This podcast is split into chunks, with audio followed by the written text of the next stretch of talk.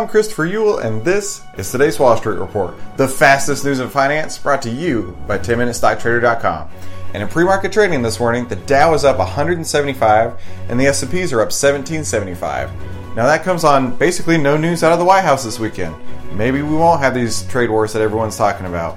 The Asian markets and European markets are up this morning, and it looks like the US markets are set to bounce as well.